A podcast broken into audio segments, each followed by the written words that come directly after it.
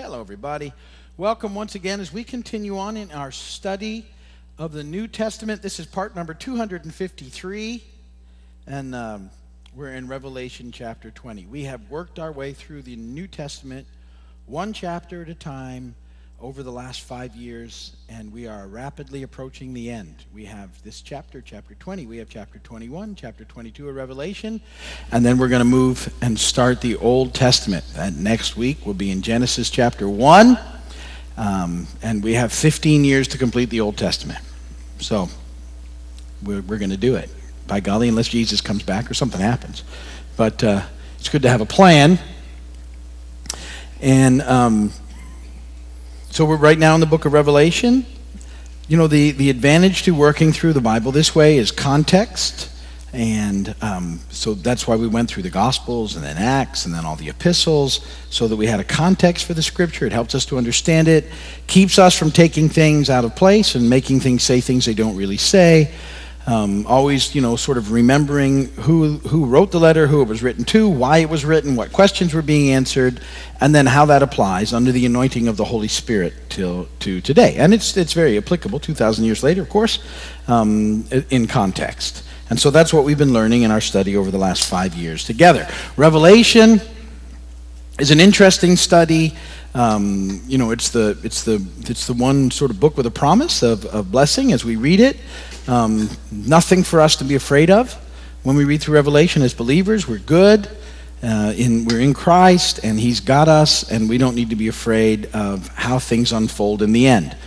Um, let me say, you know, the, it's a revelation of Jesus Christ. We're always trying to find out what we can learn about Jesus um, in the process, but um, I believe it's a prophetical book, and and so um, we don't want to get overwhelmed trying to figure out every little detail because some of them just won't make sense. Um, and we can get off on bunny trails uh, thinking that we've uncovered something um, and then sort of trying to get things to fit into that. So we need to be very careful that we take it as a whole. There, there are um, lots of different ways of looking at the book of Revelation and have been through church history. And um, even though I'm, I'm, coming at it from one point of view, I do mention the others. And uh, there's a lot of good, uh, good theology about why the other points are valid. So uh, if you hold to a slightly different view than the one I'm taking, that's fine. Um, and uh, I understand, and I'm for it, and for you, and it's all good. We, we don't have to you know, uh, get upset if we don't agree exactly on how to look at the book of Revelation. Um, some people believe that Revelation has already all happened. All the events were right around John's lifetime, and they, they hold to that viewpoint. Others believe that it's um, just all symbol, that none of it's actually going to happen. It's a picture of good and evil and, uh, and a description of that. Um, um, others believe it sort of happened, you know, throughout church history. Um, I hold more of a futurist viewpoint in that I believe that the events starting in chapter 4 have not yet happened, and we're waiting for them to occur. That's just how I come at it. Um, and even within that sort of understanding, there's lots of different ways to go from there. So um, that's all part of the deal. And we've talked about that all the way through. We're at the last few chapters now. Um, we finished Revelation 19 yesterday uh, or last week, and that was a big deal that had the Armageddon was in there.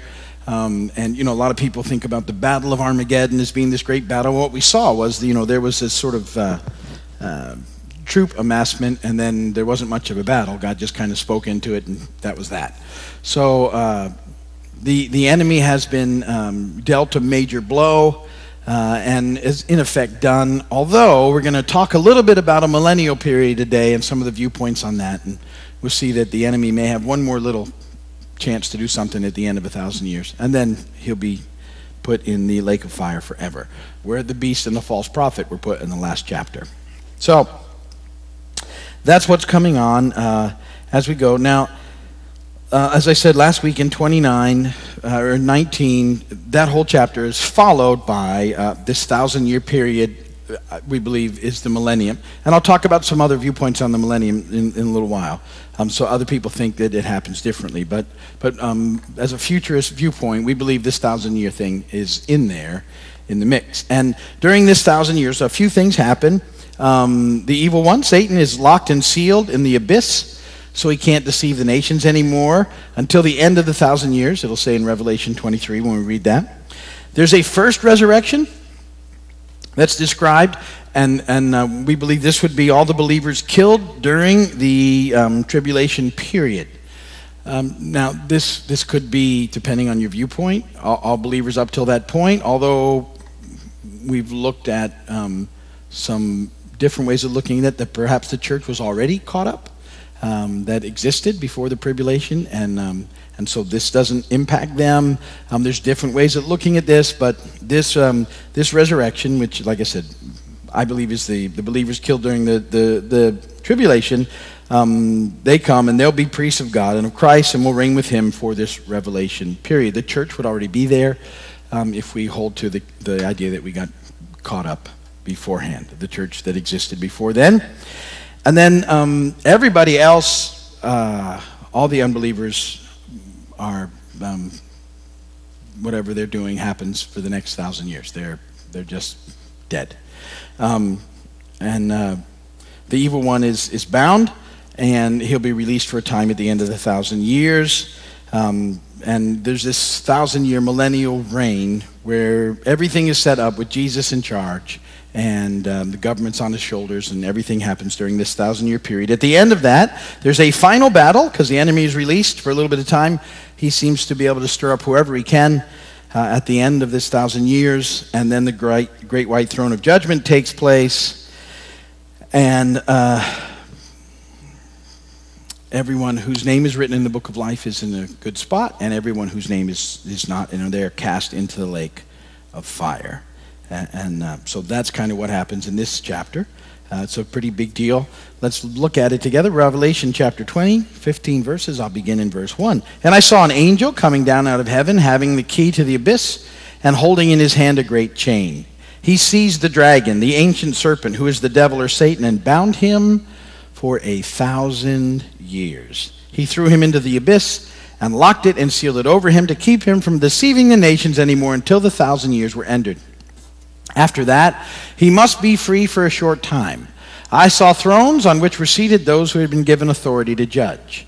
And I saw the souls of those who had been beheaded because of their testimony for Jesus and because of the word of God. They had not worshipped the beast or his image and had not received his mark on their foreheads or their hands. They came to life and reigned with Christ a thousand years. The rest of the dead did not come to life until the thousand years were ended. This is the first resurrection. Blessed and holy are those who have part in this first resurrection. The second death has now no power over them, that they will be priests of God and of Christ and will reign with him for a thousand years. When the thousand years are over, Satan will be released from his prison, will go out to deceive the nations in the four corners of the earth, Gog and Magog, to gather them for battle. In number they are like the sand on the seashore. They march across the breadth of the earth and surrounded the camp of God's people, the city he loves. But fire came down from heaven and devoured them. And the devil who deceived them was thrown into the lake of burning sulfur where the beast and the false prophet had been thrown. They will be tormented day and night forever and ever.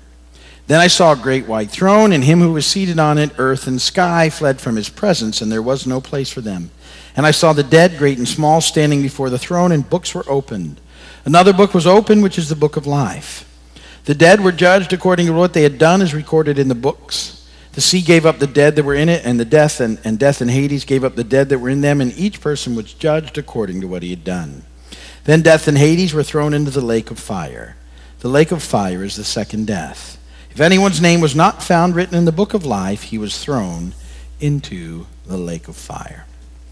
Blessed be the word of the Lord. So let's do a short discussion on this, and uh, we'll go from there. Okay, so first uh, verses 1 through 6. This, this thousand year reign um, is, is called the millennium, which is Latin for a thousand. And um, it's understood differently among um, groups of believers. Three major positions on the millennium are called postmillennialism, premillennialism, and a millennialism. Millennial, it's hard to say. But uh, so post, pre, and a millennialism. Postmillennialism looks for a literal thousand year period of peace on earth that's ushered in by the church. And at the end of the thousand years, Satan will be unleashed once more, and then Christ will return to defeat him and reign forever. And so um, this viewpoint believes that Christ's second coming will not occur until the end of this thousand year period. So people that are postmillennials believe that the church needs to get itself to a place where it can usher in this uh, thousand year peace process. And um, there are some people that believe in that. So there's one viewpoint. Um, premillennialism uses thousand years as a literal time period, but holds that, that the second coming of Christ is what initiates this thousand year reign, and that this reign occurs um, before the final removal of Satan. And, and um, so that would be more where I stand on that, more of a premillennialist. We're waiting, since I'm a futurist, I'm still waiting for all these things to take place. So the this thousand year reign, I believe, and you'll hear me just it'll reflect in how I come across with the chapter, is reflected by the idea that that um, Christ comes back before the millennium. The second coming happens before the millennium. Um, so that's another viewpoint, but like I said, you, you could be one of the other ones, that's fine. Amillennialism um, believes that the thousand year period is symbolic of the time between Christ's ascension and his return. That it's not an actual thousand year period, it's this period of time. It's a symbolic number for the period of time between the first and second coming. And, and that um, this millennium is, is the reign of Christ in the hearts of believers in his church. Uh, and so it's another way of referring to the church age, and that this period will end with the second coming of Christ. So that's another viewpoint that a lot of people hold that there's not this millennial period. In effect, it's now, and, and even though we've exceeded the thousand years, it was only symbolic um, of the process. So, three different ways of looking at that. They really shouldn't cause um, division or controversy um, because each one really acknowledges what's crucial to Christianity that Christ will return, defeat the enemy, and reign forever. Really, that's the main. If we can agree on that, we're going to be good. How it happens, we don't, we don't know. It hasn't happened yet. You know, that's like the whole book of Revelation. That, that it causes division to me is silly. We, it's, we don't know yet. Well, we're going to find out. And, and then, you know, I, the thing is, once we find out, I don't think we'll care anymore. Do you, I mean, do you think? I mean, once you're with Jesus, do you think you care if you had it figured out or not? That, that this all part? I mean, you had the Jesus part figured out. You got that. You're going to be pretty happy about it. I think you're going to be happy enough about that that everything else is like, yeah, whatever. At least that's my hope. So, anyway, people get all worked up about some of these stuff. And, you know, we don't know. We need to live for, what we do know is this we, we need to live for Jesus. We need to know him as Lord and Savior. That means our, book, our name's written in the book of life. That's what we're, we're shooting at. And we need to be used by him in the process because that's where we find life. Everything else will figure itself out as we go along. And uh, that's sort of the process. So it's not one of those things that should divide us at all. So why, well, being a premillennialist then, like I said, I'm primarily that. Why would we, why would this thousand year reign need to take place? And um, I think there's several things that need to happen um, because of covenants that were made in the Old Testament, promises that God made that haven't yet been fulfilled that um, would seem to need a time to do that uh, if we're, if we're going to um, look at that. Like um, that, that there should be a time when Jesus reigns as king over Israel as well as all the nations of the world. Um, in some sort of format. And that's something that could happen in the millennial reign when Jesus comes back. And we know that at that moment, you know, the, the evil that has existed is dealt with and will end in this new thousand year reign. Now, this isn't um, heaven yet. This isn't the end of all things being set back. It's a literal reign we believe that happens here.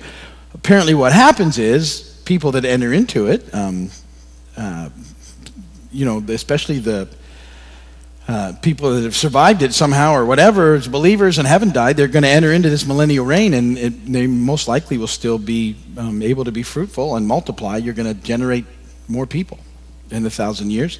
Um, and with sin sort of out of the way for the most part, they'll start to live lots longer and have more kids, and it wouldn't take very long to populate the earth again in pretty amazing ways.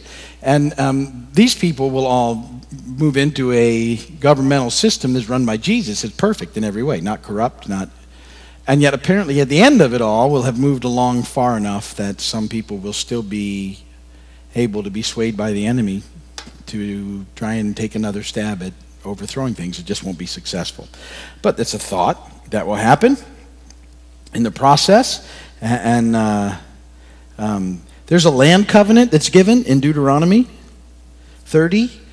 Um, and um, you know, God fulfilled, you know, the Abrahamic uh, covenant um, because they did indeed go to the promised land, but they never fulfilled, they never got all the land that was promised to them ever in, in the accounts that we have in the Old Testament. Never did they inhabit it all. Um, they always stopped short. And so um, a millennial reign could give the opportunity for that to take place. Um, none of the kings ever ruled. Even Solomon, who ruled over the largest um, area of land promised to them, didn't get it all. So, uh, so we have that situation.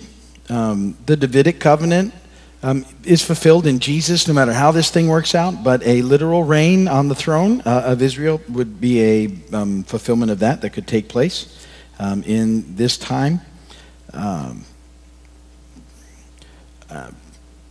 parts of the new covenant, Jeremiah 31, 33, you know, the covenant I'll make with the house of Israel after those days, declares the Lord. I'll put my law within them and I'll write it on their hearts and I'll be their God and they shall be my people um, and, and um, they should dwell in a land. That's speaking pretty specifically to the people of Israel uh, at some levels, and the thousand year reign would allow for that sort of to happen as well. Um, uh, in Psalms, uh, in Daniel, uh, God promises the nations of the world they'd live in peace with Jesus as their ruler, and this could take place in this thousand year reign as well. So it, uh, the, the, the uh, thousand year, the millennial reign um, would, would uh, have a purpose of fulfilling some of the prophecies given to Israel and um, the prophes- and the promises made to Jesus, the nations, and the earth. So that's part of what could take place if you a, a if you believe in a pre-millennium. Uh, obviously, if you're post-millennial or amillennial, those things are going to be different. But we get the the primary thing. Remember that always is Jesus is going to come back. The enemy's going to be dealt with and we'll live with him forever. Um, verses 7 through 11, John doesn't say why. God releases Satan for a little while, but somehow it's part of the ultimate plan of the judgment of the world. And um, this final result, this, this, this last release, results in the final destruction of all evil. Remember, it's pretty well dealt with at the end uh, there in Revelation 19, but we get one more little run at it, apparently and uh, they're all consumed by fire, whoever decides to stand against God. And then the enemy, um, so he's released from the bottomless pit, the abyss, um, but he's then cast into the fiery lake where he'll never be released and uh, he'll never be a threat to anyone again. Then we have the great white throne of judgment, and uh, that's how it's known. Judgment is a pretty interesting situation. There are um, several verses that relate to judgment. Um, there's, there's the verse in Revelation that we're looking at now, uh, in Revelation 20. And then there's, um, in Matthew 25, there's a judgment that talks about separating the sheep from the goats. And in 2 Corinthians 5.10, um, there's a judgment that's known as the Bema seat, uh, the Bema of Christ. And um, that's where believers uh, are given um, rewards for their works uh, or service to God. Depending on your viewpoint, some people believe all these three happen at the same time or that they're three separate judgments. And, and there's reasonable theology on all, all those aspects. Um, that, that these, uh, some believe that the sheep and goats are one thing, the Bema seat is another, and this great white throne is another. Some people believe all these things are happening in the great white throne of judgment. They're just giving you more specific details. You know, Jesus is giving a little more light in Matthew 25, and Paul is shedding some light in 2 Corinthians 5 about how all that looks. Remember, the main thing is to have your book written in the name of life, and because then you're good. So then you're not being. So the other people are being punished for their misdeeds. Um, we don't have to do that as believers, all that happened at the cross. And, and a lot of people would have. See, I believe Jesus, when God sees us now, he sees us in Christ. You hear me say that all the time. That's not going to stop at judgment. So he's still going to see us in Christ. So anything that we've done, you know, that we shouldn't have done, I don't believe that's an issue because we're not going to be punished. Punishment, Jesus paid for at the cross for all of us. Um, there's, there is a reward process for the things that we do with Jesus in this life, and um, there, there or, or don't do um, there'll be a, I guess, a lack of rewards in that situation, but, but um, it will not affect your eternal state, your salvation.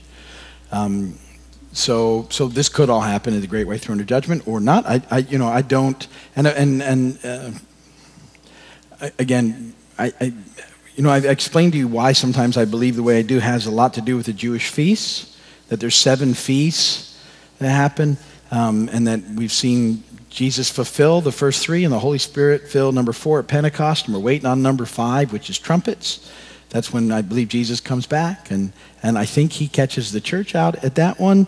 That next feast is judgment. And so I think we, because we're in Christ, we don't have to sit through that one, other than the reward phase. But, uh, and then the last one is tabernacles, where we get straightened out in heaven forever. So, but, you know, there's no, um, it, it's certainly okay to, to have very firm and established beliefs on how you think those fit, and that's good. Uh, and, and um, there's nothing wrong with that. Uh, you know, but the, again, um, just, you know, the important things about judgment is that Jesus is the judge. Um, all unbelievers are going to be judged by him and punished according to what they've done. And, uh, you know, the Bible, Paul says that, that unbelievers are storing up wrath against themselves and that God will give to each person according to what is done. Um, but, and, and even though we're, we're judged by him because his righteousness has been imputed to us, it's not a punishment phase for us, it's a reward phase according to the things that we've done for him. And then uh, those who aren't in the book of life will, um, at that point, be cast into the lake of fire with, with the enemy and the false prophet and the beast, where, where that will last forever. Remember, I told you the other day that, that uh, when God breathed into us, um, it, it, we share that part. We, we are now eternal beings. Um, and so you don't just go to nothingness. There's an eternal state for all because of that, the breath of God in us. And um, the, the, options are, you know, in relationship with God or not. And the not option is not a good option. Um, and so death and the grave are thrown in the lake of fire. God's judgment is finished. Um, the lake of fire, it's the ultimate destination of everything wicked Satan, the beast, the false prophet, demons, death, grave, and everyone whose names are not in the book of life because they didn't put their faith in Jesus Christ. So, uh, that's Revelation 20. Uh, 21 and 22 are, are lighter. uh, that's the problem with going through the, chap- the Bible a chapter at a time. You can't pick and choose. Well, let's skip that one. That one's no fun. Because you would you could do that a lot. So there you go. Um, and again, think about those things. If you're intrigued by anything, or if uh, you know you're you're upset or by anything, go study. It's all good. Um, lots of different ways to look at this stuff and uh, all very good. But know that, you know, Jesus, if you're a believer in Jesus, you're good. Um, you're going to be with him forever, and all this stuff will work out. And I, I, don't know how it all works out, but I know that, that as a believer in Christ, your name is in the book of life, and, and uh, you're going to be good with him forever, and uh, that eternity starts now. It starts in him now. So um, remember all those things as you process through this stuff. That's good enough for today. If you're watching on television or video, thank you so much for doing that. We appreciate that. We'd love to see you sometime uh, here. Don't forget to visit us, but we're going to call it a night. Please turn off the video.